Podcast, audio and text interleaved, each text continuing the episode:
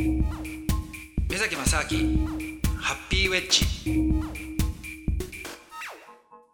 こんばんは目崎正明です。アシスタントドキドキキャンプ佐藤光です。今回もロシアのお話です。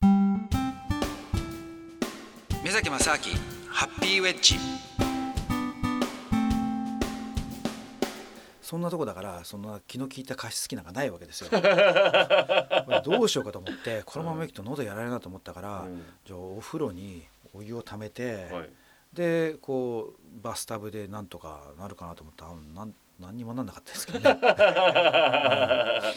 ででねやっぱりこれだけの寒い時にじゃあロシアの人ってどうすんのかなと思ったらうん。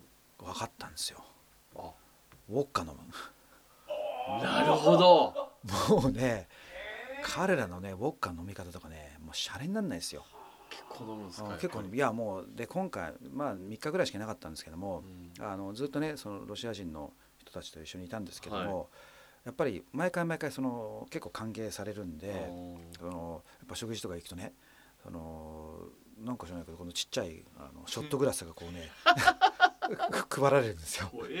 それでであのあのベルーガっていうあのウォッカがー。ボトルがボンって来て「はいじゃあこれ」っつってわーって継がれるんですよね。はい。で継がれたら「じゃあ」とかっつってなんか「じゃあ我々のねこれからの有効に」とかなんかいろいろ毎回毎回その乾杯するたんびにいろいろ言うんですよ。あなんか理由がね。そう理由を。理由付けで理由付け。でこれってあのちびちび飲んだらダメなのって言ったら「うん。ダメだ」っつって「ショットだ」って言うから「おー。分かった」っつってガーッて言ってでそれをだから一晩で何回ぐらいやったかな。多分ね1020杯ぐらいやったのかな。10か来ましたね。うん20うん。すごいっすね。毎回毎回、うん。はあ。で僕もまあ酒は結構、まあ、強い方ってやっぱ強い方なんですよ、うんうまあ最近あんまりちょっと昔飲みすぎて体壊したんで、うん。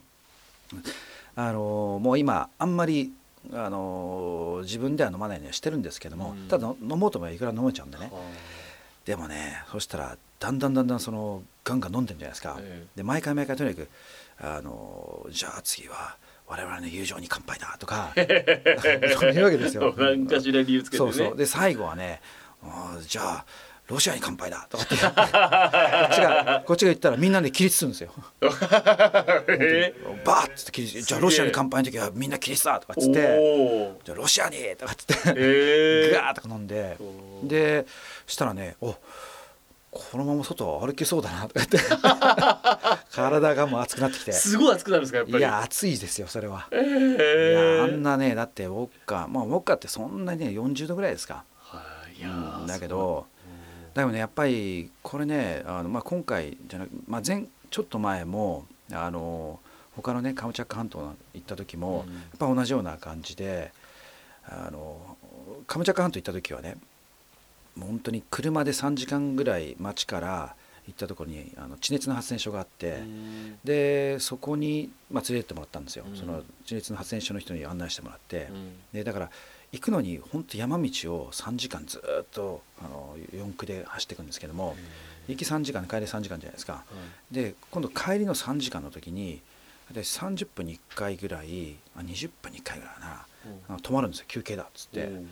で休憩なんだっつったら「うん乾杯だ」っつって。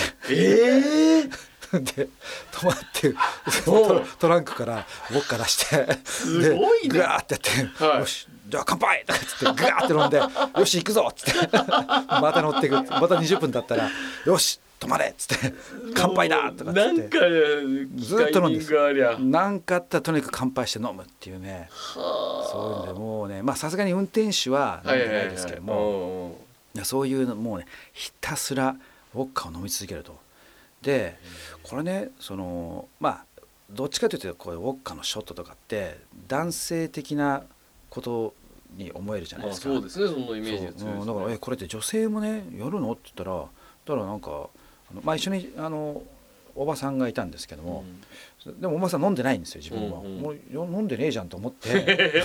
あなんだこの人やっぱ飲まないかと思って一応その遠回しにねあ女性っていうのはぱりショットやんないんですか？って言ったらそのそのおばさん「いややるわよ」とかっつってへ「お前やってねえじゃん」とか思ったけど だから一応そのまあ何人によってはまあそういうねショットとかを男と一緒にやる人もいるらしいですね。それはね。へでもえねなんか、うんあのショットっていうのはねあれ味でも何でもないですよねだって。美味しいとかってことじゃないですいねもうやって、うん、あれ完全にもう寒いから、はあもう酔っ払わせてなんかもうわけわけわかんなくするために 理由つけてやってるだけですよねあれってね。ある種麻痺をさせる感じですねもう感覚を。だって味関係ないじゃないですか。まあまあそうそうですね、うん。グッとこう行くっていうのはでもそれ一晩で何十回もやるもんじゃないような感じしますけどね。よ。そう。それでね今回ねやっぱね単語行こうと思ったんですけど。またですか？いや。そんなそのマイナス何十度の中でやります？いやだからそう。で言われたんですよ。間違単語行ってねうん。道迷っちゃったりして。いやそうですよ。死んじゃうよとか言われて。うんどうすんだとね言葉も通じないしとかってそれでいやでも行こうかなと思ってでいろいろ連絡したらいやここいつに連絡しろとかってあってまたウラジオストックのねあのはいアレキサンダーに連絡したら アレキサンダー。アレキサンダーのアレキサンダー。の息子がね、はい。もう今あのハバロスクでね単語やってるからっつって連絡しろって電話電話もらったんですけども、はい。そしたらウォッカ飲みすぎて、はい。行けなかった。んですよ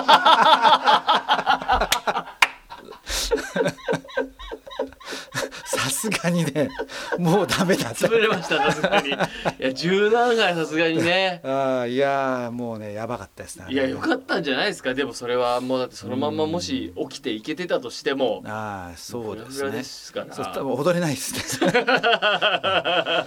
いやでも本当にねでその今回ねハバロスクに行ったのはあのいろいろそのハバロスクってやっぱりあの極東の中でもウラジオストクとハバロスクっていうのが、うん。結構まあ比較的大きな都市なんですよね。うん。だけど人口的にはまだ60万人ぐらいっていうことで、うん。そんなに多くないんだけどやっぱりロシアの政府としてはもっとこう投資をして、で町を発展させようっていう意図があるんですけども、そんな中であのまあ僕らなんか再生可能エネルギーの事業をやってるんでねそのなんか再エネって何かあるのかなと思ってでロシアはちょっと難しいかなと思ったんですよ。うん。でこれなぜかっていうと再生可能エネルギーっていうとやっぱりその既存の化石燃料があんまり環境にも良くないしあと高いうん。しそれよりもやっぱりね再エネの方が安いからっていうのがあるかもしくは政府がそれをその再エネを導入し導入しようと思ってその再エネに対してのその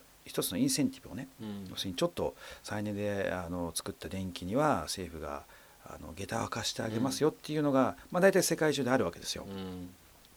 だからそういうのがあるとやっぱりビジネスとしてやりやすいんですけどやっぱロシアはないんですよね。でなぜかっていうとロシアってだって資源死にそうになるわけですから。天然ガスも天然ガス世界ナンバーワンですよ。で石油もあるしね。でそうするとめちゃくちゃ安いから電気も安いんですよ。はだからそうするとその電気の安さに対抗できる再エネってなったらやっぱねなかなかね難しいわけですよ。で政府としてもそこあんまりやったやったらだって自分たちの天然ガス売れなくなるだろうみたいになるからちょっとねあの微妙なんですよねそこが。でだからなその僕ら行った時も、まあ、最初は全然違うそのなんか投資の話があるとか言って、まあとりあえずじゃあ話聞きに行くかみたいな感じでね行ったんですよ。はい。で行ったら行ったら行ったで今度ねその案内してくれたそのロシアの人がね「いやなんかあのハバロフスクのあの州の知事と明日会うことになっちゃったよ」とか話してて。うん「ち知事?」みたいな。いや知事っつっても結構なもんですよ。要するにね。だって州だからはいはいはいはい。要するにあれですよあのアメリカでいうとほらカリフォルニア州知事とそうかそういうレベルですよ、はいはいはい。ハバロフスクの知事ですから日本のねなんとか知事とかそのぐらいそうのですよね。で明日会うんだけど「ええ？とかっつって。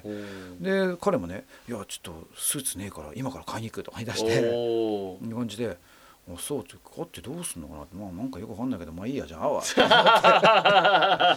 軽い。それで、うん、それで行ったんですよ。そしたら、はい。はいやっぱりねロシアの人たちってすごくねある意味日本に似てるかもしれないけどもあのその社会的ポジションとかそういうそのヒエラルキーっていうのがすっごい厳格になっててだからやっぱり知事とかになるとねもう超偉い人ででその下にいる人たちがなんかねすごいおどおどしてるとかあたふたしてるんですよ。で12時に会うっていうんで僕らはだから10分ぐらい前に行ったら、もうねなんか側近の人とかなんとか大臣とかなんかみんな紹介されて、でもその人たちがねみんなこうね操作操作してるんですよ。え。でで「いやまだまだだ」っつってで5分ぐらいになってて「こっちの部屋だ」っつって部屋に行くとその円卓テーブルみたいなのあるじゃないですか、はいはいはいはいああそこに資料がバーって置いてあって、でなんかマイクとかこうあってね「ほん。でこっちだ」っつってで僕どれ誰が知事だか分かんなかったんですよ。あででなんかこう見せて一番年上の人がいたからね「あ何ああのあのおじさんが知事違う違う違う違う違う。この続きはまた来週です